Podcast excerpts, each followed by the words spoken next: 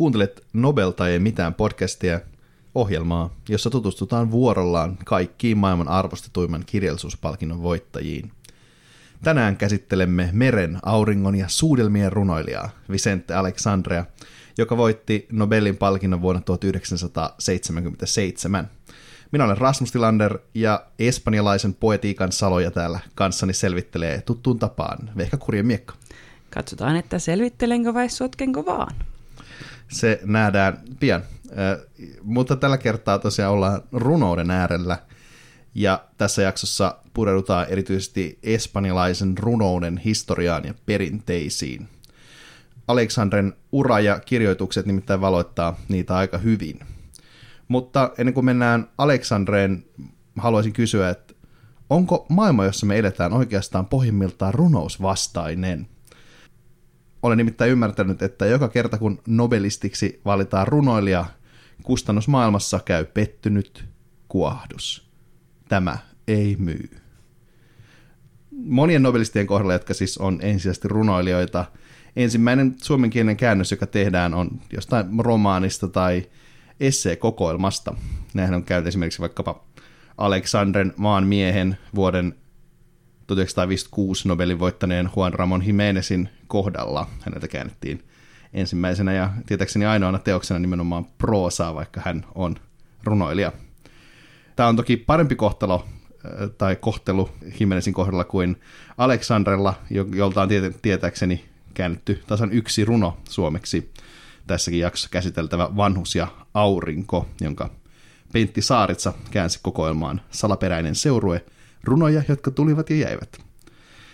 Ja Aleixandren kohdalla tämä ei rajoitu suomen kieleen tämä karu käännöskohtelu, vaan myös englanniksi valikoima on sangen suppea, ja näitä runoja oikeastaan saa juuri mistään. Et itse joudun maksamaan hyvin pitkän pennin, ja odotin useamman kuukauden, että sain sen valikoiman, joka me tätä varten molemmat luettiin. Suoraan sanoen raivostuttavaa. Vehka, miksi maailma vihaa runoutta? No sehän johtuu siitä, että runous on tämmöinen eliitin harrastus, jota tavalliset kuolevaiset ei ymmärrä, ja se on niin kuin totuus. Mutta jos vastataan sille rehellisesti, niin, niin siihen on monta syytä. Se koetaan usein niin kuin vaikeasti lähestyttäväksi, koska siinä on niin kuin, se vaatii sen, että, että on jonkinlainen käsitys siitä, että mitä on runous, miksi siinä on niin kuin rikottu muoto, ja ehkä myöskin sitä, että lukee jonkin verran runoutta, että osaa niin kuin vertailla niitä ja asettaa ne suhteeseen toisiinsa. Ja sitten se, että, että runot vaatii ihmiseltä sitä, että se on valmis tulkitsemaan niitä itse. Että sä et voi niin kuin, samalla tavalla, kun sä luet vaikka jotain kirjaa, missä on selkeä narratiivi ja kertomus ja, ja niin kuin joku sellainen tarina, mitä sä seuraat, niin sä et voi lukea runoutta yleensä samalla tavalla. Että toki meillä on niin kuin vaikka säeromaaneja tai proosarunoutta, missä saattaa olla hyvinkin niin kuin selkeitä kohtauksia ja tarinoita, mutta niin kuin lähtökohtaisesti jossain runossa täytyy miettiä sitä, että, että mitä se niin kuin kertoo. Annan nyt heti esimerkin, että yksi mun niin kuin lempirunoista on semmoinen haiku, joka menee näin. Kaskaan laulussa ei merkkiäkään siitä, että se kohta kuolee. Ja sitten kun tämän ihmisille kertoo, niin jonkun toisen mielestä se on tosi masentava, koska se kaskashan siinä kuolee. Ja jonkun toisen mielestä se kertoo niin kuin siitä, että, että niin kuin kaskas elää hetkessä ja se ei ole yhtään masentavaa. Mutta se vaatii tavallaan sitä, että sä mietit, että no mitä tämä runo niin kuin mulle tarkoittaa. Ja sitten ei ole myöskään helppo löytää semmoista runoutta, mistä itse pitää. Että jos lukee jonkun semmoisen kokeilman, mistä ei pidä ensimmäisenä, niin sitten saattaa ajatella, että ei runous vaan on niin kuin mua varten. Ja sitten pitää lukea aika paljon runoutta, että sitten huomaa, että no tämä on nyt sen tyylistä runoutta, mistä mä pidän. Et siihen on monta syytä, ja tässä oli nyt ihan muutama niistä. Joo, mä oon ehkä nähnyt sen, niin kuin, miten se sanoisi, pipelinein siitä, että aluksi luetaan tietokirjoja, ja sitten voidaan lukea proosaa, ja sitten voi ehkä edetä runouteen, että tavallaan mennään niin kuin jotenkin sen faktasta, jotenkin sen mielikuvituksellisempaan, ja samalla sitten tavallaan rakenteellisesti siirrytään sitten niin kuin semmoiseen kekseliämpään, rikotumpaan muotoon siinä sitten samalla. Joo, kyllä mä ehkä voisin niin kuin jotenkin allekirjoittaa ton.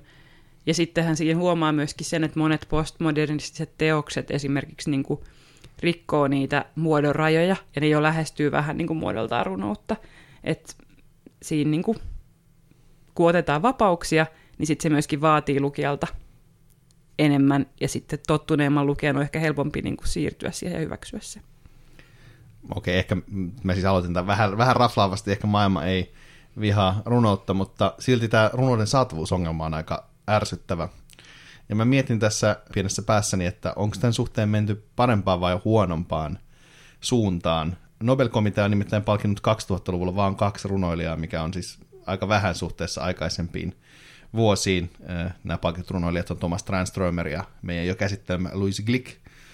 Mutta sitten taas toisaalta näitä molempia on käännetty aika laajasti myös suomeksi, että Glickiä käännetään tälläkin hetkellä varmaan, ja sitäkin on tullut, ja Tranströmeriltä on käännetty tietääkseni niin kuin kootut runot, että siinä on kaikki, mitä on. Mutta Vehka, noin niin kuin runoilijana, niin haluaisit sä viisaasti kertoa mulle, että mikä on niin kuin runouden tila kaksituhattakaksikymmentäkaksi? No se on mun mielestä Suomessa sillä aika hyvä, että jos miettii puhtaasti sitä, että millaista runoutta niin kuin ilmestyy ja millaisia niin kuin erilaisia runouden muotoja on, että meillä on esimerkiksi tosi elinvoimainen lavarunogenre, sitten meillä on tosi paljon lavaruno- ja runofestivaaleja, ainakin kolme erilaista, semmoista niin kuin isompaakin. Sitten meillä on semmoisia kustantamoita, mitkä erikoistuu runouteen, vaikka poesia. Nyt tietysti nimenkin perusteella voi tietää tämän, että tavallaan meillä on tosi elinvoimainen runoilijagenre, ja Suomessa monilla tavoin runous on myöskin niinku arvostettua, että se ei ole semmoista niinku tilulilulei-meininkiä, vaan että et meidän runoilijoita oikeasti niinku on paljon esimerkiksi runouteen keskittyviä runouspalkintoja. Mutta se, että millä ne runoilijat elää, on sitten oma kysymyksensä, koska kuten sanoit tuossa äsken, niin ei se runous ihan hirveästi myy, ja todellakaan niinku niistä kirjoista tulevilla tuloilla ei elä suurin osa. Et ehkä joku saattaa niinku pienen hetken, muutaman kuukauden jollain kustannussopparilla pärjätä, mutta lähtökohtaisesti nyt täytyy saada joko apurahoja tai sitten niin kirjoittaa jotain muuta tai näin. Et, et siinä on kyllä niin runoilijat on erityisesti kirjallisuuden sekatyöläisiä verrattuna sit prosaisteihin, joilla niilläkään ei Suomessa ole niin huipputuloja. Joo, kyllä sitä miettii niin näin ehkä ihmisenä, joka ei, ei, ei ole silleen skenessä niin suomalaisessa nykyrunoudessa kovin, kovin inessä, niin tota välillä näkee sitten, että okei, no tässä on nämä jotkut yksi runokirja vuodessa, joka niin kuin näkyy ylipäätänsä kirjakaupassa jossain muualla kuin sillä jossain nurkkaan tunketulla runohyllyllä, että ei yhtään niin kuin sinänsä en, en ihmettele, että se on myös jotenkin aika rajatun piirin niin kuin harrastus, ja tämä, nimenomaan tämä talouspuoli on julma. Mutta ei anneta tämän ehkä liikaa latistaa, me nimittäin palataan ajassa taaksepäin, sillä ajalla, kun runous oli vielä kirjallisuuden kuninkuuslaji myös niin kuin taloudellisesti, ei se kyllä varmaan oikeasti ollut silloinkaan, mutta jatketaan puhumaan Vicente Alexandresta.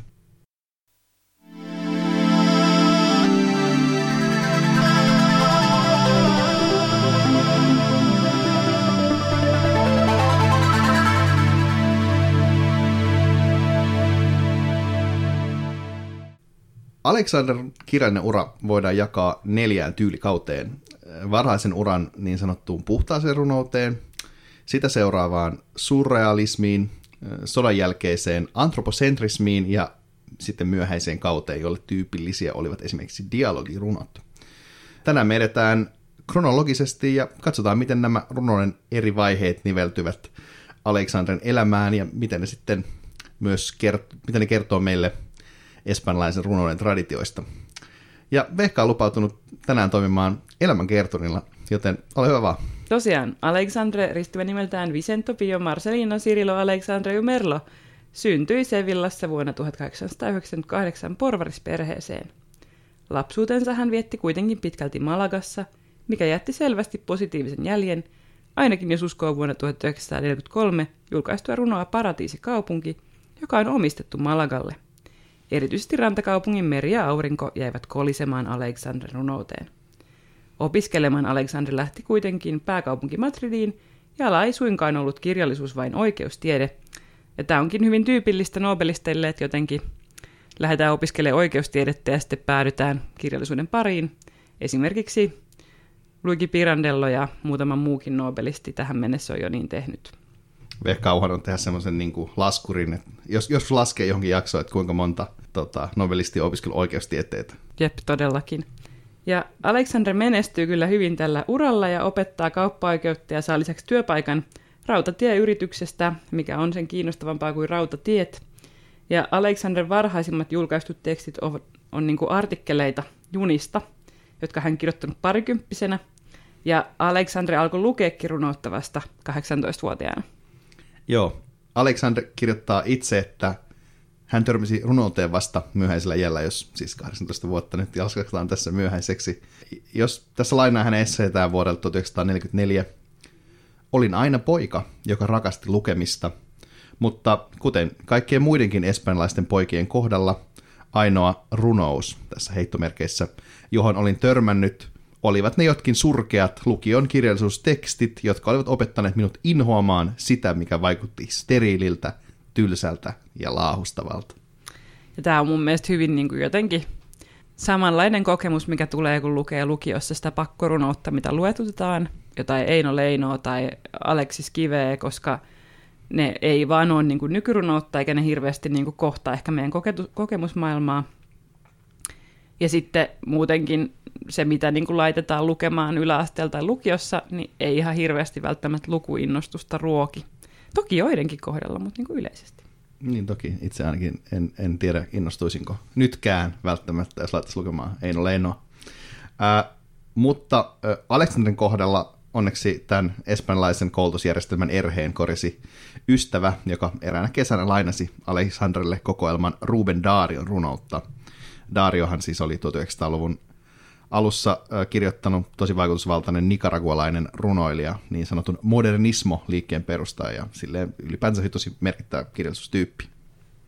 Tämä innostus ei jäänyt tuohon kokoelmaan, vaan nuori Alexander kiirehti kokoelman luettuaan Espanjan kansalliskirjastoon ja lainasi sitten heti Antonio Machadan ja Juan Ramon Jimenezin teoksia, jotka siis molemmat olivat tässä kohtaa Espanjan johtavia runoilijoita. Ja sitten hän alkoi myös itse kirjoittaa. Mutta salaa ja vain pöytälaatikkoon. Koska ilmeisesti hänen parhaat ystävänsäkään ei tienneet, että hän kirjoitti niitä runoja, ja päällepäin hän oli vaan sitten tämä kauppalain opettaja. Mutta sitten kävi niin, että hänen terveydentila alkoi heikentyä, ja hänellä tuotettiin vuonna tuhatyhdeksänsataakaksikymmentäviisi tuberkuloosi. Ja se pakotti hänet niin kuin jättämään sen työn ja lähteen pitkälle sairauslomalle ja omistautumaan sille runoudelle. Ja se on sitten tästä tuberkuloosista kiittäminen sitä, että Alexandrin esikoiskokoelma Ambitio julkaistiin vuonna tuhatyhdeksänsataakaksikymmentäkahdeksan. Ja juuri tämä ensimmäinen kokoelma edustaa sitä niin sanottua puhdasta runoutta. Alexander ei tässä varsinaisesti ollut löytänyt sitä omaa runoilijaääntään, kuten ehkä esikoiskokoelmien kohdalla on, vaan hän pelaa tutuilla espanjalaisen runouden säännöillä. Erityisesti tähän vaikutti jo parin kertaan mainittu Juan Ramon Jiménez ja tämän manttelin perijänä pidetty Jorge Gulen. Muita keskeisiä vaikutteita oli Espanjassa niin sanotun kultaisen vuosisadan, eli tuhatviisisataaluvun runoilijat, kuten Luis de Góngora. Ja sitten myös Madridissa tuhatyhdeksänsataakahdeksantoista syntynyt ultraistiliike. Näille kaikille yhteistä on pyrkimys tiiviiseen ja esteettiseen ilmaisuun. Et jos katsotaan vaikka vuoden tuhatyhdeksänsataakaksikymmentäkaksi ultraistimanifestia, niin siinä sen keske- tämän liikkeen keskeinen hahmo, Jorge Luis Borges, listaa liikkeen keskeisiksi piirteiksi runouden pelkistämisen metaforaan, adjektiiveista ja rinnastuskonjunktioista, luopumisen tai niiden vähäisyyden, luopumisen kielellisestä koristeellisuudesta, tämmöisen tunnustuskirjallisuusmaisen ilmaisun välttely ja samoista loppusoinnuista luopuminen. Ja sitten myös tässä niin kuin yhdistetään useita kielikuvia tavallaan päällekkäin, että näissä tulisi jotenkin tiiviisti merkityksellisiä näistä niin kuin ilmaisuista. Ja tätä koulukuntaa pidetään tämmöisen tietynlaisena kevytsurrealismina ja sitten myös täytänä vastakohtana tälle Darion modernismolle, joka sitten taas olisi toinen hallitseva koulukunta. Ja jos mietitään tätä, miten tämä nyt liittyy sinne tuhatviisisataaluvulle, mikä ainakin mua hämmensi, kun mä rupesin tätä katsomaan, niin esim. Tämä de Góngora pyrki omassa runoudessaan esittämään niin kuin moninaisia asioita mahdollisimman vähillä sanoilla. Ja sitten taas, jos mennään tänne näihin Jimeneziin ja Guleniin, niin tämä Gulen pyrki äh, tai määritteli puhtaan runouden siten, että se on se, mitä runoudesta jää jäljelle, kun poistetaan kaikki, mikä ei ole runoutta. Ja tämä, tota, tämän puolen inspiraatio tulee vahvasti parnassolaisesta taidetta pelkästään taiteen vuoksi tämmöistä ajattelusta. Tästä me puhuttiin meidän ihan ekassa jaksossa äh, Sully Prudhommen kohdalla. Mä en odottanut, me päästään palaamaan, hän ei missään kohtaa, mutta äh, joka tapauksessa. Ja sitten taas tässä puhtaassa runoudessa, mikä näkyy tosi vahvasti Jimenezillä, on, että runous on yhteydessä äh, musiikkiin, eli siinä käytetään tämmöistä samanlaista, äh, pyritään tämmöiseen musiikilliseen ilmaisuun. Äh, voisi sanoa, että tässä Alexanderin ihan ekassa kokoelmassa törmää tuhatyhdeksänsataaluvun alun tämmöiset isot eurooppalaiset trendit, mikä johtaa tosiaan siihen, että se, siinä pyritään tietynlaiseen niin kuin runolliseen, vähän myyttiseen kuvaan maailmassa niin kuin tiiviissä muodossa, mutta kuitenkin niin, että ne sanat sointuu kielisesti yhteen. Mutta joo, ehkä tota, tämän tosi pitkän selostuksen jälkeen, missä oli aivan tarpeettoman monta erilaista koulukuntaa, tämä tulee tämän jakson teema sitten, että varokaa vaan, ää, niin on hyvä lainata tätä esikoiskokoelmaa itseään, jotta ehkä tulee jotenkin selkeäksi, mitä mä tarkoitan tällä. Tämä on katkelma runosta Serrada. Paljas maa, puolustuskyvytön, yksinäinen yö. Tuuli vihjaa vaimeasta sykkeestä vasten sen kangasta. Lyijyn varjo, kylmä, sitoo rintasi painavaan silkkiinsä, musta, suljettu. Sellaista siis. Vehka, mitä niin kuin meidän residenttinä runoasiantuntijana sanoisit tästä? No tämä on semmoista runoutta, mitä mä kirjoitin joskus yläasteella suunnilleen. Että aika silleen perustasoa, ei kauheasti sykähdytä. Tässä on sellaisia tosi semmoisia jotenkin mälsiä kielikuvia, niin kuin jotain rintojen sitomista ja yksinäistä tuulta ja yhyy, synkkä yömeininkiä. Mutta lyijyvarjo on ihan hyvä kielikuva, siitä voin antaa plussaa. Ja tässä on niinku ihan hyvää fiilistelyä, mutta ongelmana on se, että fiilistelyn jälkeen tästä ei vaan niinku jää käteen mitään. Ja sitten kun nykylukijat on niinku nähnyt tämmöisiä runoja paljon, niin ei tässä ole niinku niille myöskään semmoista tuoreutta. Niin, tämä on hyvin, hyvin ehkä niinku modernisoitu tämä kaikki toi pitkä monologi, että tässä nyt vaan niinku fiilistellään menemään aika silleen niin kuin yksinkertaisilla jutuilla, mistä ei jää mitään siis niinku koukkua oikein mieleen. No juurikin näin. Mutta jos jatketaan tätä Vicenten elämäntarinaa eteenpäin, niin sitten tämän sairausrunousvaiheen alkuaikoina hän löysi paljon uusia vaikuttimia tutustumaan keskeisiin taiteilijoihin. Näistä taiteilijoista voisi mainita kaksi modernin espanjalaisen runouden titaania, Luis Cernadan ja Federico García Lorcan. Ja Alexander Cernuda, Lorca ja aiemmin mainittu Jorge Guillén ja muutamat muut runoilijat muodostaa semmoisen kirjallisen tuttava piirin, jota kutsutaan sukupolvi kahdeksankymmentäseitsemän. Ja vuosiluku tulee sen piirin ensimmäisestä kohtaamisesta Sevillassa vuonna tuhatyhdeksänsataakaksikymmentäseitsemän, loogisesti Luis de Gongoran kuoleman kolmesataavuotispäivänä. Ja tästä sukupolvesta kaksikymmentäseitsemän ajateltiin, että he pyrkii kuromaan umpeen kuilua tätä espanjalaisen kansanperinteen ja sitten eurooppalaisen avantgarde-runouden välillä. Ja tyylisesti tämä koulukunta lähti puhtaasta runoudesta ja sitten siirtyi siitä ultraismiin, kubismiin, futurismiin ja lopulta surrealismiin. Mutta Espanjan sisällissota ja sitten Federico García Lorcan murha ja useiden jäsenten karkotus hajotti sen yhteisön alle kymmenen vuotta sen synnyn jälkeen, ja Alexandre oli yksi niistä harvoista, jotka jäi Eurooppaan sisällissodan riehuessa. Ehkä ennen kuin siirrytään eteenpäin Alexandren elämässä, niin voisi puhua tästä Espanjan kirjallisuushistorian tavasta luokitella taiteilijoita sukupolviin, ettei tämä jää ihan irvallisiksi tämä, että mikä itse sukupolvi kaksikymmentäseitsemän. Tämmöisiä taiteilijasukupolvijuttujahan nyt aika usein jotenkin maalaillaan, että mekin ollaan puhuttu kartoitetusta sukupolvesta, ja tämä ei ole ensimmäinen numerosukupolvi, mistä me puhutaan, vaan Elytiksen kohdalla puhuttiin kreikkalaisista jostain vuoden X Y Z-sukupolvesta. Mutta Espanjassa taiteilijoita tuhatyhdeksänsataaluvulla on luokiteltu aika vahvasti tämmöisiin jonkun vuoden mukaan nimettyihin sukupolviin. Et ensimmäinen näistä sukupolvista, josta yleensä puhutaan, on sukupolvi yhdeksänkymmentäkahdeksan, siis vuodelta tuhatkahdeksansataayhdeksänkymmentäkahdeksan, jonka tunnetuin kirjailija lienee Miguel de Unamuno. Tätä sitten seuraa sukupolvi neljätoista, johon kuuluu jälleen Nobelin voittanut Juan Ramón Jiménez, ja sitten ehkä voi mainita filosofi-esseisti Jose Ortega y Gassetin. Sitten tulee tämä sukupolvi kaksikymmentäseitsemän, ja sitä seuraa sitten sukupolvi kolmekymmentäkuusi, johon kuuluu sitten seuraava espanjalainen nobelisti palkinnon tuhatyhdeksänsataakahdeksankymmentäyhdeksän voittanut Camilo José Cela. Tätä seuraa sitten sodasta ja Franconaista kirjoittanut sukupolvi viisikymmentä ja sitten valitettavasti tämän numerosarjan rikkonut tuhatyhdeksänsataakuusikymmentä-tuhatyhdeksänsataaseitsemänkymmentäluvulla vaikuttanut Nosilla sukupolvi. Näistä kahdesta viimeisestä ei toistaiseksi vielä ole nobelisteja kuulunut. Tällaiset kirjailijayhteisöt on usein aika vaikutusvaltaisia, että voidaan miettiä Suomen historiassa vaikka tulenkantajia tai sitten itselle rakkaita beat-kirjailijoita. Ja usein on tällainen tietty ydinryhmä, jossa nämä ihmiset oikeasti niin kuin tuntee toisensa, on toistensa kavereita ja tavallaan juo keskenään viiniä savuisissa salongeissa ja kirjoittaa toisistaan ja niin edespäin. Ja sitten näiden tämän ytimen ympärille syntyy sellainen tietty tästä niin kuin vaikutuksia ottaneiden kehä, jotka voisivat olla tuttavia, tai sitten vain jotain tyyppejä, jotka fiilaa sitä tiettyä estetiikkaa, mitä ne esittää. Esimerkiksi näistä just itselle tutuista biiteistä, niin jos niitä tiukasti määritellään, niin siihen kuuluu kaikkein tiukummassa määritelmässä vaan niin kuin neljä kaveria, ja ne on niin kuin beat-kirjailijoita. Mutta sitten se tavallaan niin kuin laajen, vaikutuksen verkosto laajenee niin kuin eri ihmisiä ja verkostoja, ketkä oli tekemissä toistensa kanssa ja niin edespäin. Mutta siellä kuitenkin ytimessä on ne henkilökohtaiset suhteet. Ja samalla tavalla tässä niin kuin sukupolvi kaksikymmentäseitsemän, niin näitä ytimessä olevia tyyppejä katsottiin olevan kymmenen runoilijaa, mutta sitten näitä tässä samassa vaikutuspiirissä olevia oli sitten useita kymmeniä.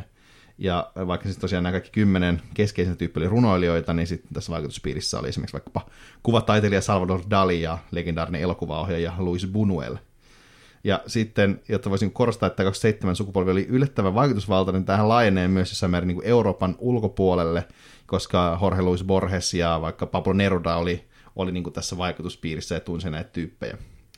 Ja no, sitten kaiken tämän name-droppailun tarkoituksena vaan osoittaa, että oli niin kuin kyseessä niin kuin aidosti vaikutusvaltainen ja kiinnostava rykelmä taiteilijoita, ja että Alexander oli sen ytimessä. Kyllä, ja sitten jos mietitään näitä taiteilijayhteisöjä niin kuin yleensäkin, niin esimerkiksi Suomessakin niiden merkitys on silleen tulenkantajan lisäksi, niin tulenkantajathan linkittyy esimerkiksi Nuoren Voiman liittoon, joka on nyt ollut niin kuin just sata vuotta täyttänyt, ja sillä on tosi merkittävä vaikutus Suomen runousgenreen ja kenttään yleensäkin, että tavallaan se taiteilijan, taiteilijayhteisön vaikutus voi parhaillaan ulottua niin kuin sadan tai parin sadankin vuoden päähän sille, että se vielä aktu- aktiivisesti muokkaa sitä kenttää, ja sitten toisaalta usein tämmöiset tyylisuunnat syntyy näissä niin kuin taiteilijayhteisöissä, että sitä kautta ne tavallaan, se, se vaikuttaa myöskin kirjallisuushistoriallisesti silleen, että, että, niin kuin, että se syntynyt tyylisuunta tavallaan luo pohjan sitten sille, että aikanaan syntyy se seuraava, eli se niin kuin läpäisee se yhden taiteilijayhteisön vaikutus koko aikansa niin kuin kirjallisuuskentää vaikka jossain maassa, että se on musta kiinnostavaa. Ja tässäkin nähdään vaikka, vaikka se, että Juan Ramón Jiménez, joka kuuluu tähän vuoden neljätoista sukupolveen ja siihen tyyliseen, niin hän oli mukana tämmöisen tietynlaisena mentorina tässä vuoden kaksikymmentäseitsemän, että hän oli siinä määrin tosi vaikutusvaltainen, ja se rakentuu nimenomaan sille edelliselle sukupolvelle tämän seuraavan työ. Jep, ja useinhan se menee myöskin niin, että se seuraava sukupolvi heittää sitten kokonaan sen niin kuin vanhan romukoppaan ja luo jotain niin kuin uutta. Tämä on musta myöskin mielenkiintoista tavallaan, että, että usein voi miettiä, että no nyt kun tämä, tämä runoiden valtatrendi on niin kuin pinnalla, niin onko se tavallaan niin kuin vastakohta siitä, mikä oli ennen sitä, ja koittaa sillä tavalla mielessään niin kuin rekonstruoida sitä, että mitä ehkä oli ennen. Ja se on tosi hauskaa vertailla niitä, kun joskus taas sitten on niin, että se on niin kuin hyvin samantyylistä, mutta jotenkin kehittynyt eri suuntaan. Et siinä huomaa sen, että miten elävä kirjallisuus yleensä ylipäätään niin kuin asiana on. Niin, ja sitten jos vaikka mietitään beat-sukupolvet tai kadottua sukupolvet, nehän on just tämmöisiä niin kuin vastareaktioita. Niin kuin, et sit, ja sitten se lainehtii nimenomaan, että et, et, kadottu sukupolvi ja beat-sukupolvi aika lähellä niin kuin toisiaan niin kuin silleen teemoista ne kirjoitti, mutta sitten siinä välissä on semmoinen niin kuin säyseä kausi kirjallisuudessa, että ei olekaan niin paljon kapinaa ja sellaista niin kuin riehumista. Jos mennään takaisin tähän Alexandreen, niin voidaan ehkä mainita vielä, että tämän porukan ulkopuolellakin oli vielä lisää nimiä, jotka vaikutti tähän runoilijaan. Keskeisimpänä näistä tietysti pahan alkuja juuri Sigmund Freud, joka vaikuttaa vielä edelleenkin kirjallisuuden tutkimukseen ja runouteen, mikä on mielestäni todella ärsyttävää. Ja sitten Arthur Rimbaud, siis psykoanalyysin isä ja varhaisen surrealismin keskeisin edustaja. Ja tämä vaikutus näkyy välittömästi vuonna tuhatyhdeksänsataakaksikymmentäseitsemän julkaistussa Alexandren toisessa kokoelmassa Passion de la Tierra. Joo, ja tämä on niin kuin jopa tälleen maallikkosilmään aivan todella selkeä ero, jos katsoo niitä valikoituja runoja, mitä me luettiin, että mitkä on sitten ekasta kokoelmasta ja mitkä on sitten tokasta kokoelmasta. Siinä ensimmäisessä kokoelmassa tosiaan se tiivis tyyli, semmoinen jotenkin tuommoisia vähän latteita kielikuvia, kun tässä, tässä toisessa kokoelmassa ollaan niin kuin, tämä on tämmöistä niin kuin surrealistista proosarunoutta. Esimerkiksi runo Kuolema tai Odotushuone alkaa seuraavasti. He menivät sisään yksi kerrallaan, ja seinistä oli imetty veri, eikä niitä oltu tehty kylmästä marmorista. Lukemattomat määrät menivät sisään, tervehtien toisiaan koskettamalla hattunsa lieriä. Likinäköiset demonit tulivat tarkastelemaan heidän sydämiään. He katsoivat toisiaan epäilevästi. Moppeja lojui maassa, eivätkä ampiaiset huomanneet. Yhtäkkiä kuivuneen lian maku levisi heidän kielilleen, ja he puhuivat kaikesta nokkelasti.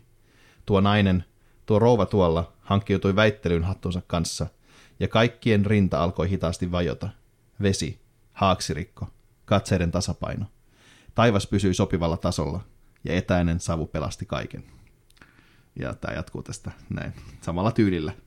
Mutta äh, melkoista, ja siis tässä jännittävää julkaisuvuodessa tosiaan vuosi eroa näiden kahden näiden lainattujen runojen välillä, mitä tässä on. Kirjoitusvuosissa on toki suurempi ero, mutta aika jännittävää. Kyllä vaan, todella jännittävää. Ja jotenkin mun mielestä tämä on, niin kuin, tästä on tosi vaikea saada kiinni, koska tämä on tämmöistä surrealistista runoutta. Ja voin ehkä tunnustaa, että tämä on niin kuin se runouden tyyppi, jota mä inhoon eniten. Että jos on tämmöistä niin kuin ihme löpinää jostain ampiaisesta maassa, joka ei liity yhtään mihinkään, niin ei vaan jaksa, koska sit se on semmoista niin kuin sanavirtaa ja jotain sössön söötä. Mutta jos nyt koitetaan tästä jotain saada irti, niin musta on kiinnostavaa, että tässä niin kuin näkyy tämmöisiä Alexandrelle tyypillisiä elementtejä, että hän puhuu taas verestä, hän puhuu marmorista, hän puhuu taivaasta, hän puhuu vedestä. Että ne niin kuin tämmöiset peruselementit rytmittää tätä runoa ja niin kuin tavallaan sitoo sen siihen hänen tuotantoonsa ylipäätään. Sitten tämä on myös aika kehollinen, niin kuin jotkut hänen myöhäisemmistä runoista, että tässä puhutaan niin kuin lihasta kielellä ja sitten tämmöisistä niin kuin asioista. Ja sitten musta on myöskin se kiinnostavaa, että tässä on niin kuin yhdistetty semmoisia määreitä asioihin, mitä ei yleensä niin kuin välttämättä tule ajatelleeksi, niin kuin vaikka, että demonit on likinäköisiä, koska useinhan niin kuin ajatellaan, että demonit on silleen voimakkaita ja vahvoja ja vaarallisia, ja tässä ne onkin yhtäkkiä niin kuin likinäköisiä, mikä on aika inhimillinen ja semmoinen niin kuin tietyllä tavalla, no, inhimillinen ominaisuus. Että semmoista, ja jos nyt vertaa tätä jotenkin proosarunouteen, niin sitten Pablo Nerudalla on jotain tämän tyylisiä, ei näin surrealistisia, mutta samanlaisia niin kuin vuodatusrunoja, missä on voimakas tunnelma ja niin kuin paljon tämmöisiä niin kuin voimakkaita tunteisiin vetoavia yksittäisiä kielikuvia ja lauseita, mutta ei tästä nyt ehkä sen enempää jännittävää sanottavaa ole.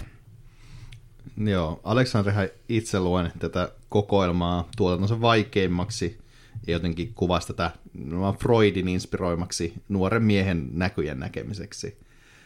Kuten me puhuttiin tuossa Asturias-jaksossa, niin surrealistiseen kirjallisuuteen kuuluu olennaisesti niin kuin osana ajatus siitä, että taiteilija toimii jonkinlaisena niin kuin hengen tai jonkun tämmöisen maailman jotenkin tilaan kanavoijana ja esimerkiksi harjoittaa vaikka automaatiokirjoitusta. Ja Alexander itse on kirjoittanut, että hänelle runoilija on aina se, joka paljastaa, tietäjä, profeetta. Ja mun mielestä tässä niin kuin jotenkin tämä ajatus on tosi kaunis ja hieno, mutta kyllä jotenkin turhauttaa se, että tämmöinen niin kuin surrealistinen höpölöpö on sit sitä niin kuin profeetallista sanaa, koska ei nyt oikeasti ole, että jos mietitään niin kuin oikeita profeetallista kirjallisuutta, niin mun mielestä se on niin kuin sen tyylistä kuin vaikka Asturiaksella, missä oikeasti otetaan kantaa joten, johonkin, että tuodaan niin kuin asioita näkyväksi, tai sitten niitä Pinterin niin kuin teoksia, missä tavallaan sen arkipäiväisen alta tai sen kautta saadaan kuvattua niin kuin sellaista niin kuin vaikka väkivaltaa tai jotain semmoisia synkkiä aiheita, tai sitten vaikka semmoista oelle tyypillistä tavallaan niin kuin rankkojen teemojen käsittelyä silleen rehellisesti. Et mun mielestä nämä on niin kuin profeetallisempia juttuja, tai vaikka se, että sanotaan suoraan, että joku tavallaan väistämättömänä nähty asia ei oikeasti ole väistämätön. Yksi mun lempisitaatteja on Ursula K. Le Guiniltä, joka on sanonut, että, että niin kuin nykyihmisen näkökulmasta kapitalismi näyttää siltä, että se on niin kuin väistämätön ja ainoa tapa, miten asiat voi olla, mutta niin aikanaan myös näytti siltä, että, että niin kuin kuninkaiden hallintovalta, joka tuli suoraan Jumalalta, on jotain, mitä ei voi niin kuin kyseenalaistaa. Että näissä mun mielestä tavallaan kirjailija on, niin kuin, tai runoilija on niin kuin profeetallisessa roolissa, mutta en mä nyt tiedä, että mikä tuossa niin kuin proosarunossa oli kauhean profeetallista, tiedät sä? No sitä on vähän vaikea sanoa, ja ylipäätänsä niin kuin, ehkä mäkin jotenkin, mä en tiedä, onko meillä niin kuin vaan eri sitten referenssipiste profeettaa niin kuin Aleksandrin kanssa, koska muun tulee meille niin kuin vanhan testamentin profetiat, jotka on kyllä tulta ja tulikiveä ja niin kuin hallitsijoiden tuomitsemista ja ties mitä, kun taas sitten Aleksandrahan on aika silleen yhteiskunnallisesti hillitty, että ei siellä ole mitään semmoista, mikä osaltaan on tosi ymmärrettävää sitten siitä näkökulmasta, että ne kirjoitti niin kuin melkoisen osan niin kuin, niin kuin urastaa niin kuin Frankon hallitusvallan alla ja häntä epäiltiin ties mistä kaikesta, että silleen ymmärrettävää, että se ei ole kauhean yhteiskunnallista, mutta joo, näistä surrealistikauden runoista mun on vähän vaikea saada sitä niin kuin profeettaa kiinni, ehkä niin kuin näkijä sitten jostain niistä runoista, että niissä nähdään semmoista tietynlaista jotain,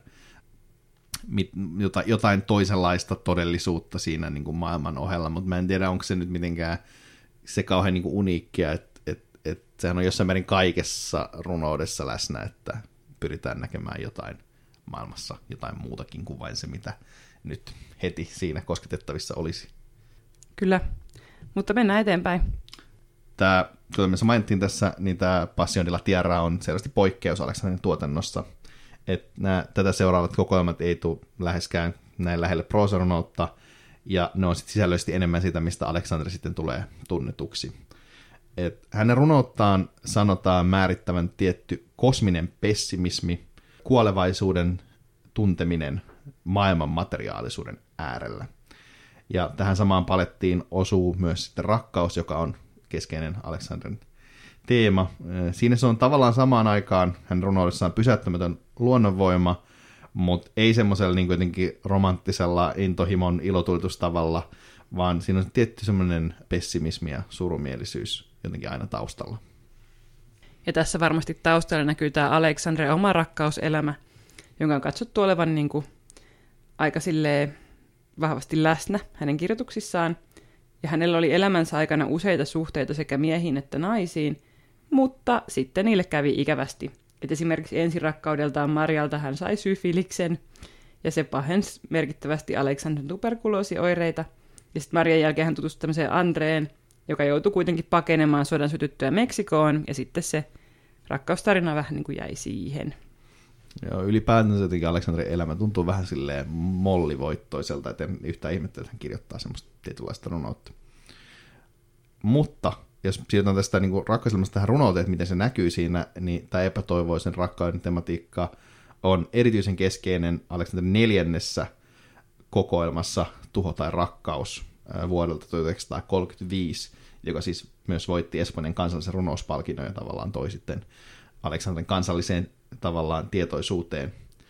Ja jos otetaan vaikka tässä katkelman runosta Unidad en Ella, niin nähdään aika selkeästi musta sekä tämä niinku rakkauden luonnonvoimaluonne että sitten se traagisuus. Mutta tässä katkelma. Tahdon rakkauden tai kuoleman, tahdon olla täydellisesti kuollut, tahdon muuttua sinuksi, vereksi suonissasi, kuohuvaksi, sisäiseksi laavaksi, joka saa sormenpäämme purskahtamaan ulos veden lailla, tunteakseen elämän kauniit rajaviivat. Ja jos tätä vähän runoanalysoin tässä, niin mun mielestä kiehtovaa on se, että sinuutta käsitellään ja minuutta käsitellään niin kuin kolmen nestemäisen asian kautta, eli veren, laavan ja veden. Ja tässä voisi ajatella, että kun ne sormenpäät purskahtaa ulos veden lailla ja tuntee ne elämän kauniit rajaviivat, niin se vesi pystyy niin kuin ympäröimään asioita ihan eri tavalla kuin pelkästään niin kuin ihmiskäsin kosketuset, kun se ei ole tavallaan koskaan samanaikainen ja kokonaisvaltainen se, kun me kosketetaan asioita, vaan se on aina se hetkellinen tietty pinta, kun taas vesi pystyy niin kuin samaan aikaan ympäröimään kaikkialta ja myöskin täyttämään niin kuin muotteja silleen, että se asettuu itse niihin rajaviivoihin. Ja sitten mun mielestä on kiinnostavaa myös se, että kun ihmisestä suurin osa on vettä, mutta tässä on kuitenkin myös se laava ja se palaminen, niin se mikä näitä asioita yhdistää on meidän veri, koska ihmisessä tapahtuu niin kuin jatkuvaa palamisreaktioa, joka pitää meidät tavallaan hengissä, kun niin kuin, äm, sokeri muuttuu energiaksi ja näin, että me tavallaan niin kuin, me palaamme niin kuin jatkuvasti. Ja se tietenkään niin kuin Aleksandreista tarkoittaa tässä runossa, mutta musta on hauskaa nimenomaan runoudessa se, että se pystyy herättämään meistä tämmöisiä niin kuin erilaisia mielikuvia ja sivupolkuja. Ja tässäkin runossa tavallaan löytyy semmoisia erilaisia symbolisia kerroksia ihan sillä, että mitä lähdet sieltä kaivelemaan. Ja se on niin kuin se runouden voima, että sä tavallaan teet jokaisen runon itse lukijana myöskin. Tämä oli mielestäni ihan kiinnostava ajatus. Mä en ole ajatellut tätä kokonaisvaltaisuutta tässä, mutta sehän toisaalta, kun te lähtee miettimään tätä niin kuin runointensiteettiä, mikä tässä on, millä niin kuin Aleksander jotenkin haluaisi rikkoa näitä niin kuin jotenkin rajoja, mitä, mitä meidän välillä on, ja sitten tavallaan tässä on kuitenkin nämä elämän kauniit rajaviivat täällä lopussa, mitkä tulee aina vastaan, niin tämä on aika, aika, aika kaunista. Mutta seuraavassa kokoelmassa Mundo a Solas vuodelta tuhatyhdeksänsataakolmekymmentäkuusi Aleksander jättää nämä ihmistunnejutut vähän vähemmälle ja keskittyy sitten näihin luontoon ja elementtien voimiin. Ja tämä näkyy erityisen hienosti tämmöisessä runossa Bajola Tierra, ja mä luen sen teille nyt tämän käännöksen siitä. Maan alla on vettä, mustaa vettä, näethän, vettä vailla taivasta. Vettä, joka vuosituhansien ajan odottaa tyynenä kasvoja, puhtaiden kristallikasvojen heijastusta, tai höyhentä, joka repii avaran taivaan. Syvältä, syvemmältä tuli puhdistaa. Villi tuli, jonka luo ei laskeuduta. Sieluilta ja varjoilta salvattu autius. Epäpyhässä yksinäisyydessään roihuava ydin. Tämä on minusta aika, aika niin kuin, tyypillinen niin kuin näissä Aleksander runoissa nimenomaan tässä elementtien voimasta, että tämähän niin kuin, runo käsittelee, tämä on siis katkelma tästä runosta, joka käsittelee jotenkin maapalloa, esimerkiksi kuoritaan maapallon kerroksia läpi, ja tässä tavallaan mennään, että siellä on se vesi tai pohjavesi siellä, ja sitten lopulta päästään tuonne niin kuin äh, ihan maapallon ytimeen asti, ja tämä oli musta ehkä, ehkä, ehkä siistein runo, mikä tässä koko valikoimassa oli, ja sen takia tämä oli äh, mun mielestä hienoa, että päästiin lainaamaan tätä, mutta mitä mieltä sä olit ehkä tästä? No mun mielestä tässä erityisen kiinnostavaa ja hauskaa on se, että tässä otetaan niin kuin tämmöinen tieteellinen tieto siitä, että miten maailman niin kuin kerrokset kerrostuu, kun mennään tuonne alaspäin, ja tehdään siitä taas myyttinen. Eli tavallaan käännetään se tietoisuus, mitä ollaan kerätty, ja se ymmärrys takaisin siihen niin kuin myyttiseen ja jopa niin kuin uskonnolliseen sävyyn, mitä on ollut niin kuin ennen ja miten ennen on selitetty asioita. Että tässä tehdään tavallaan semmoinen päinvastainen liike, kun mi- miten niin kuin usein ajatellaan, että tietoisuus lisääntyy ja sitten jotenkin nämä ominaisuudet katoaa, niin nyt tässä sitä tietoisuuden lisääntymistä ja ymmärrystä käytetäänkin tavallaan niin kuin mahdollisuutena sille, että tehdään jotain tällaista niin kuin myyttistä kuvailua, joka on tosi kaunista. Tuo on kyllä aika kaunis, kaunis niin kuin luento tästä, fiilailen tätä. Tai tavallaan niin kuin se on niin kuin, niin kuin magian palauttaminen maailmaan on kyllä aina tavoite, mitä voi, voi tota, kannattaa. Musta myös hienoa, tässä mietin, että kun päästään näin monta kertaa lainaamaan näitä runoja, tässä kun meillähän on annettu palautetta, että, että tota, voisi olla enemmän tekstikatkelmia, niin tässä jaksossa niitä nyt on. Mutta mennään tekstikatkelmista takaisin Aleksander elämään. Samana vuonna, kun Mundo a Solas ilmestyi, niin alkoi myöskin Espanjan sisällissota, eli vuonna tuhatyhdeksänsataakolmekymmentäkuusi. Tämä sisällissota oli murroskohta Aleksander elämässä ja runoudessa, koska hän jäi koko tämän sodan ajaksi Eurooppaan. Ja jo sodan ensimmäisenä päivinä hänet vangittiin, koska hänestä annettiin tämmöinen nimetön ilmianto. Mutta sitten Chilen konsulina Madridissa toiminut Pablo Neruda sai neuvoteltua hänet ulos putkasta, ja myöhemmin Aleksanderin talo ja henkilökohtainen kirjasto, ne tuhoutuu pommituksissa.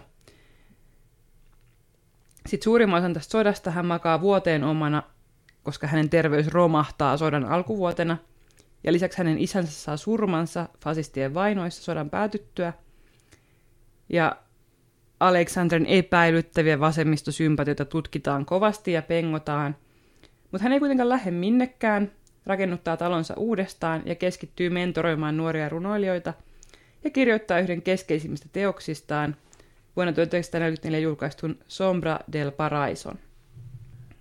Ja tämä kyseinen kokoelma on keskeisimpiä sodan jälkeisiä niin kuin kirjallisia teoksia Espanjassa.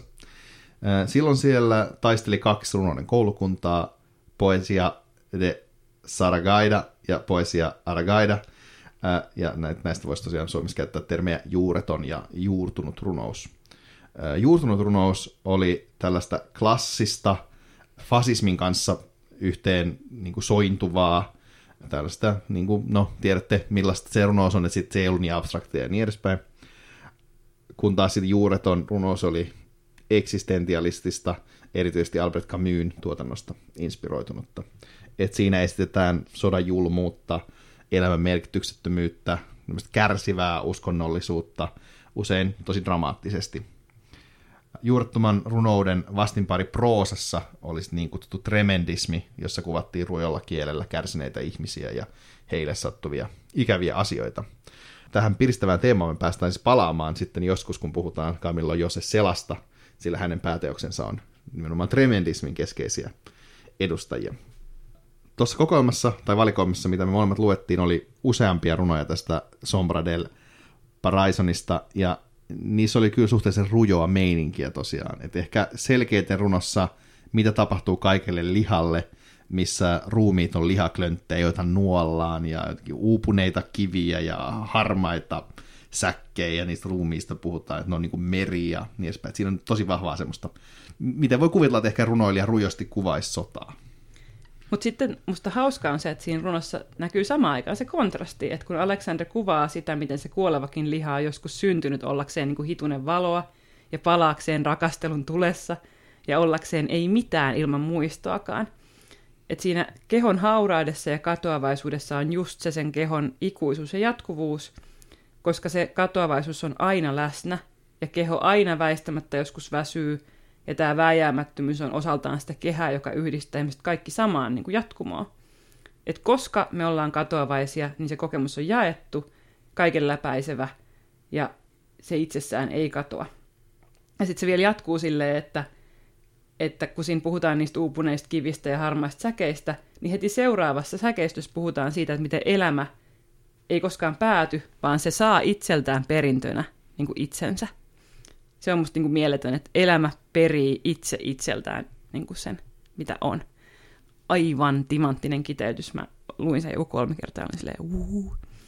Mutta tota, tässä ehkä näkyy myöskin se, että miten eri tavalla niin kuin sä ja mä luetaan näitä runoja, koska mä etin sieltä semmoista niin kuin toivoa ja lempeyttä, ja sitten sä luet sieltä niitä jotain lihasäkkejä. Mä haluan puolustuksen sanoa, että mä myös, kun mä luin tätä niin espanjalaisen runouden historiaa, niin mä etsin sitten sieltä esimerkkiä tästä nimenomaan rujoudesta, mitä, mitä kuvattiin, mutta on ihan totta, että, että, että se on myös niin ihan kaunista, että ei Alexander runot missään kohtaa, vaikka niissä olisikin kaiken näköistä. Se näkyy mun mielestä myös siinä runossa, mitä me lainattiin siitä kuolemasta ja rakkaudesta, vaikka siinäkin se rakkaus on jotenkin tuhoava voima, niin ei se siltikään jotenkin, että siinä on semmoista tiettyä kuitenkin seesteisyyttä tai siinä niissä rajaviivoissa, mitkä tulee siellä vastaan. Kyllä näin vaan. Mutta sodan jälkeen Alexandren elämä kuitenkin tuntuu hieman tasoittuvan, ja hän elää jonkinlaisessa semmoisessa aselevossa Frankon hallinnon kanssa. Ja vuonna tuhatyhdeksänsataaviisikymmentä hänet otetaan jopa Espanjan akatemian jäseneksi. Sitten runoudesta tapahtuu siirtymä pois tästä rujoudesta ja surrealismista, onneksi. Ja sitten kahta kokoelmaa Historia del Corazonia vuodelta tuhatyhdeksänsataaviisikymmentäneljä ja En un vast dominion vuodelta tuhatyhdeksänsataakuusikymmentäkaksi kuvaillaan hänen tuotantonsa antroposentriseksi vaiheeksi, eli siis ihmiskeskeiseksi. Niissä runot keskittyvät pienten ihmisten elämään ja ovat aikaisempaan surrealistiseen tuotantoon verrattuna aika selkeitä settiä. Ja mun mielestä erityisen hyvä esimerkki tästä tyylistä on mun mielestä siitä Corazon kokoelmasta löytyvä runo Vanha mies ja aurinko, joka me tuossa alussa jo mainittiin. Ja se oli oikeastaan eka, eka runo, jonka mä luin Alexandrelta, ja syytähän on se, että ehkä kaivoi sen jostain, kun etsittiin esimerkkiä. Et, ja sitten siitä tuli heti sen fiilis, että tämähän on aika hyvä. Mutta mikä sua, niin kun, sä, sävöittikö tämä runo sua? No ehkä ensin pitää sanoa tuosta kaivelusta, että musta tuli kamala, että mä olin niin kuin innoissani, että et vitsi, että ekalla hakutuloksen löytyi tämmöinen Alexandre-runo, että kyllä näitä varmaan löytyy. Ja sitten se oli ainoa, mitä löytyi. Siis oikeasti mä en löytänyt niinku enää mitään muuta, en edes espanjaksi niinku mitään järkevää. Mutta siinä oli mun mielestä vähän samoja teemoja kuin tässä, mitä tapahtuu kaikelle lihalle. Eli käsiteltiin tavallaan sitä niinku ihmisen katoavaisuutta ja sitten toisaalta myöskin sitä, että miten niinku ihminen palaa osaksi jotakin. Että et tässä tapauksessa niinku ehkä se auringon, valon ja sitten ihmisen rajojen liudentuminen ja niin kuin tavallaan haurastuminen, niin se oli ehkä niin kuin mun mielestä semmoinen vaikuttava elementti. Niin, se runo siis äh, kertoo tämmöisen tietynlaisen tarinan, äh, tai siis siinä on, se runon puhuja seuraa tämmöistä vanhaa miestä, joka istuu semmoisella suurella äh, niin kuin tukilla, ja sitten kuinka aurinko hitaasti jotenkin äh, niin kuin liennyttää tai niin kuin kadottaa hänen ääriviivansa ja tavallaan siloittaa kaiken hänessä, ja hänestä tulee tavallaan vähän niin kuin läpikuultava. Ja se on kyllä aika hienosti jotenkin kirjoitettu. Mun mielestä nimenomaan siinä käsitellään jotenkin kuolevaisuutta aika niin kuin hienosti silleen, että se on samaan aikaan jotenkin aika traaginen runo, mutta sitten samaan aikaan nimenomaan aika lempeä runo. Että siinä on niin kuin molemmat, että se aurinko on, on samaan aikaan jotenkin semmoinen niin kuin tosi väkivaltainen voima, mutta sitten se silti jotenkin siinä koskettaa jotenkin hennosti. Aika hyvin ilmastu, mun mielestä just näin. Mutta pitäisikö meidän siirtyä viimeiseen näistä neljästä tyylikaudesta? Joo, siirrytään vaan, vaikka näistä ei ehkä ihan niin paljon sanottavaa. Kahdessa viimeisessä kokoelmassaan Poemas de la Consumación ja Diálogos del Conocimiento vuosilta kahdeksankymmentäkuusi seitsemänkymmentäneljä Alexandre palaa sitten takaisin surrealistisempaan ilmaisuun. Näissä on ilmeisesti tyylisesti myös jotain tosi kiinnostavaa aikamuotokikkailua, mutta koska en ymmärrä espanjan enkä välttämättä myöskään runouden hienouksia niin hyvin, niin mä en sano ihan niistä kiinni. Dialogoksen selkeä teema on no, dialogi, ja näistä runodialogeista yksi, eli siis sodan ääni, oli mukana tuossa valikoimassa. Mutta mä en ihan saanut siitä kiinni. Saitko sä? No totta kai sain. Koska se koostuu niinku kolmesta äänestä, joista yksi kuuluu sotilaalle, yksi taikurille ja yksi linnuille. Ja tämä sotilas on niinku kuolemassa, ja sitten se kuvaa elämän ja kuoleman rajapintaa ja sitä kuolemisen aktia itsessään. Että hän esimerkiksi kuvaa sitä, että miten hän sulautuu niinku maahan ja miten hänen aistit vähitellen katoaa, että hän katsoo niinku tähtiä ja miettii niitä, ja sitten hän ei enää niinku näe niitä, kun näkö hämärtyy ja tällaista. Ja sitten taas siinä on semmoinen taikuri, joka on ihmeen kaupalla pelastunut siitä kuolemasta. Vähän niin kuin tavallaan taikuri on niin kuin taikatempun kautta jotenkin selvinnyt jostain, mikä, mikä ei niin kuin uskoisi olevan mahdollista. Ja sitten hän kuvaa sitä, että miten on kuitenkin vaikea jatkaa eteenpäin, että hän on niin kuin kiinni siinä sodassa ja miettii sen mielettömyyksiä ja vajoo tavallaan semmoiseen niin kuin toisteiseen juttuun ihan sitä myötä, että hän niin kuin toistaa tiettyjä lauseitakin. Ja sitten siinä on kolmantena osapuolena linnut, joista heidän ensimmäisessä puheenvuorossaan, tai siis joista niiden ensimmäisessä puheenvuorossa ne puhuu siitä niin kuin savun myrkyttämästä ilmasta ja miten siellä on mahdoton lentää ja miten se niin kuin tukahduttaa kaiken. Sitten seuraavassa ne on ottanut jo etäisyyttä siihen sotaan, ja sitten siinä runon viimeisessä osiossa se leivonen sitten jo niin kuin lentää merelle ja jättää sen taakseen sen sodan, koska luonto jatkaa niin kuin elämää, vaikka sota on tuhannut niin kuin ihmiset täysin. Tämä oli hyvä kuulla, mistä tässä on kyse.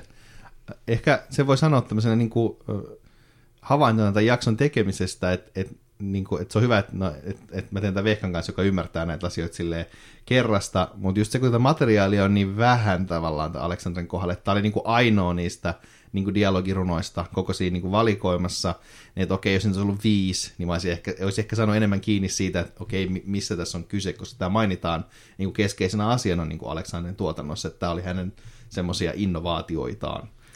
Ja mun täytyy ehkä sanoa tähän vielä se, että, että kun näitä runoanalyysiä tässä niin kuin heittelen, niin aikanaan kun mä opiskelin kirjallisuustiedettä, niin meidän professori sanoi, että kirjallisuustieteilijän niin kuin tärkein skilli tai kirjallisuustieteilijän niin kuin tärkein kyky on se, että se pystyy vakuuttavasti väittämään, että tästä tämä on, niin kuin, että tästä tämä juttu kertoo, tästä siinä on kyse, ja sitten se perustelee sen, ja sitten se on niin kuin totta. Että tavallaan sen ei tarvi olla edes mitenkään oikeasti siitä kyse, tai oikeasti totta, mutta jos sä pystyt sanomaan sen vakuuttavasti, niin sitten sun argumentista tulee totta, ja sitten siitä voidaan keskustella. Tai ehkä mun pitäisi päästä eroon tästä mun antropologin mindsetistä, että pitää niin kuin ymmärtää se, mitä se tarkoitettiin sillä sen niin kuin tietyn tekijäkulttuurin sisällä. Mutta joo, äh, mennään sitten siihen toiseen kokoelmaan, mikä tuossa mainitsit, koska se oli mun mielestä huomattavasti helpommin lähestyttävä. Eli tämä Consumación, jossa teemana on ikääntyminen, ajan kulku, lähestyvä kuolema ja jotenkin nuoruuden, hölmöyden, tarkastelu, vanhuuden, viisauden. lävitse. Ja mä veikkaan, että Aleksanderin fiiliksiä kuvaa hyvin tämän kokoelman yksi näistä keskeisistä runoista. Vanha mies on kuin Mooses. Tässä siitä katkelma. Koska kuten Mooses, hänkin kuolee. Ei hänellä ole hyödyttömiä kivitauluja, talttaa ja vuorien ukkosta, vaan maahan särkyneitä sanoja. Hiukset ilmiliekeissä, korvat kammottavia sanoja täyteen laulettuna. Ja henki kulkee yhä hänen silmissään, ja keuhkoissa on pilkettä, ja suu on täynnä valoa. Joo. No, tää nyt oli ehkä sitten se runo, josta mä taas en saanut kiinni. Mä luin tai oli silleen, että ei vaan niinku irtoa, että sä voit nyt Rasmus kertoa, että mistä tässä on kyse. Ole hyvä.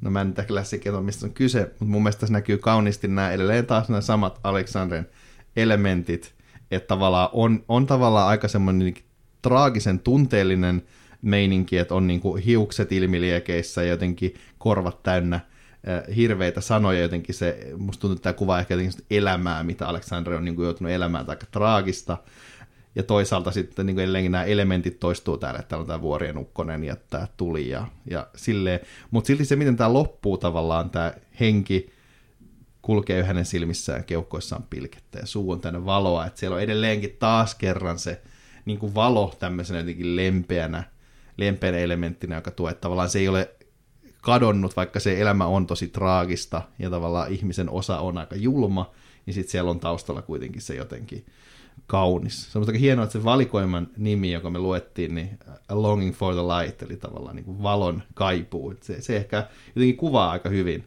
Aleksanderia runoilijana. Voin olla tuosta samaa mieltä, ja jotenkin se valon, valon läsnäolo, valo ja pimeyden läsnäolo värittää kyllä hänen runojaan muutenkin tosi voimakkaasti. Että se on niin kuin jatkuvasti läsnä. Ja tämä on musta myös kiinnostavaa sen takia, että, että valo on itse asiassa semmoinen asia, mistä runoilijat kirjoittaa todella, todella paljon. Et esimerkiksi niin kuin Louis Clicilläkin on Avernossa semmoinen runo, missä hän puhuu siitä, että, että niin kuin on olemassa eri vuodenajoilla erilaisia valoja.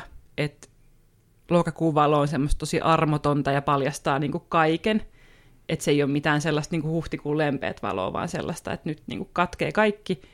Ja sitten Anne Maikulsilla on niin kuin käytännössä varmaan puolet sen runoista käsittelee niin kuin jollain tavalla valoa.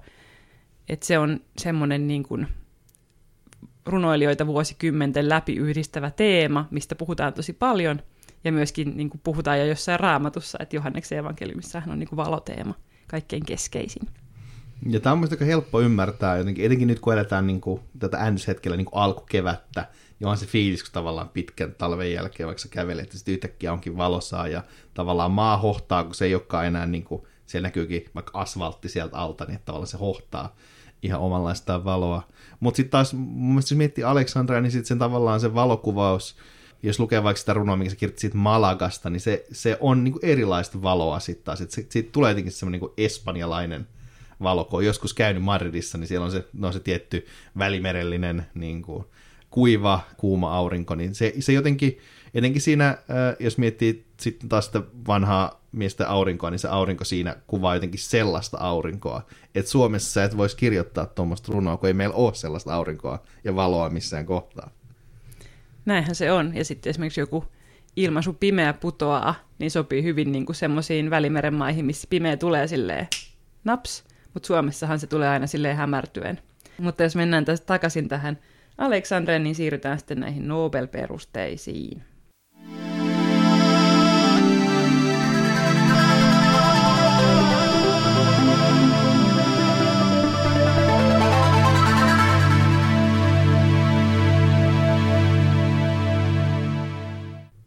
Tosiaan, mennään vielä tuttuun tapaan itse Nobel-palkintoon. Aleksander palkitaan vuonna tuhatyhdeksänsataaseitsemänkymmentäseitsemän, mikä ei oikeastaan ajankohtana kauhean yllättävä, sillä äh, diktaattori Francisco Franco oli kuollut tuhatyhdeksänsataaseitsemänkymmentäviisi ja Espanjassa oli just aloitettu demokraattiset reformit. Hieman samalla tavalla Ruotsin Akatemia on niin kuin ennenkin tukenut tiettyjä poliittisia prosesseja, esimerkiksi vaikka palkitsemalla Seamus Heanin keskellä Pohjois-Irlannin rauhanprosessia tai siitä puolalaisen Zeslav Miloshin juuri solidaarisuusliikkeen synnyn jälkeen mutta siis epäpoliittisen Ruotsin akatemian mukana on tietenkin kaikki sattumia. Mutta joo, mennään nyt tähän Alexandren palkintoon ja sen perustaisin. Tämä oli musta vaan kiinnostava ajankohdallinen fakta.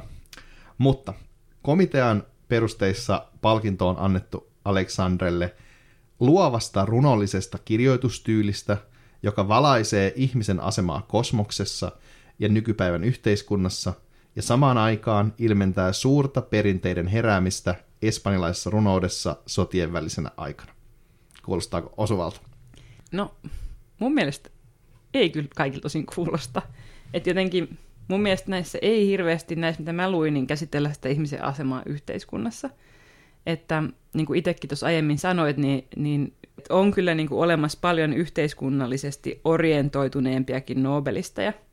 Mutta sitten tässä taas niin kuin mun mielestä tuo ihmisen asema kosmoksessa ja suhteessa just luontoon ja, ja niin kuin sen ihmisen osa vaikka osana tätä elämän kiertokulkua tai sen ja luonnon niin kuin dialoginen suhde niin kuin vaikka siinä Sodan äänirunossa, niin ne on musta semmoisia oikeita juttuja, että hyvin se, se on niin kuin sieltä kaivettu, akatemia on kaivannut, mutta ehkä ne on niin kuin yrittänyt jotenkin tehdä siitä merkittävämpää runoilijaa sillä, että ne on linkittäneet sen niin kuin tämmöisiin asioihin, joilla ei ole välttämättä se runoiden kanssa sit hirveästi tekemistä.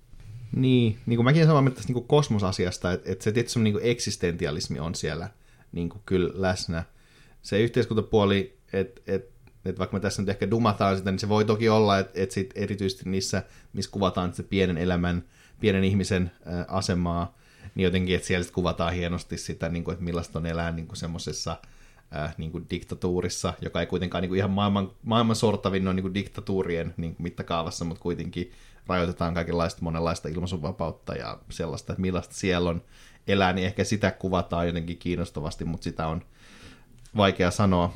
Ja tässä nyt miten perusteet, tämähän on yksi näistä niin kuin tyypeistä, jossa mainitaan nämä perinteet näissä perusteissa, niin ehkä me ollaan tässä yritetty siihen, tai mä olen yrittänyt jollain tasolla tässä myös tässä käsikirjoittaessa vastata siihen, että mitä ne perinteet on, mitkä siellä herää, että siellä oli vaikka ja mitä, että niin kuin kaiken näköistä.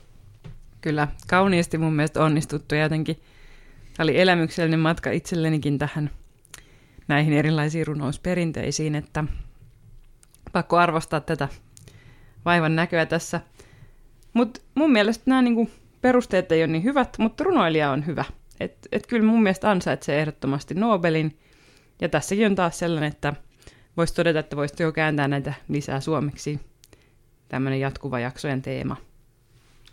Kyllä. Ja se, että tämä jakso tehtiin tällaisella pieteetillä, ja siitä tuli todennäköisesti aika pitkä, on kannanotto siihen, että runous on olennaista, runoilijoiden elämästä ja teoksista kuuluu puhua, vaikka niitä olisi hyvin vähän saatavilla. Hyvä Vicente Alexandre.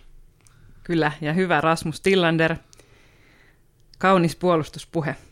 Mutta tämä oli Nobelta ei mitään. Tällä kertaa meidät löytääpi Instagramista handlellä Nobel Podcast. Kaunista, että kuuntelit.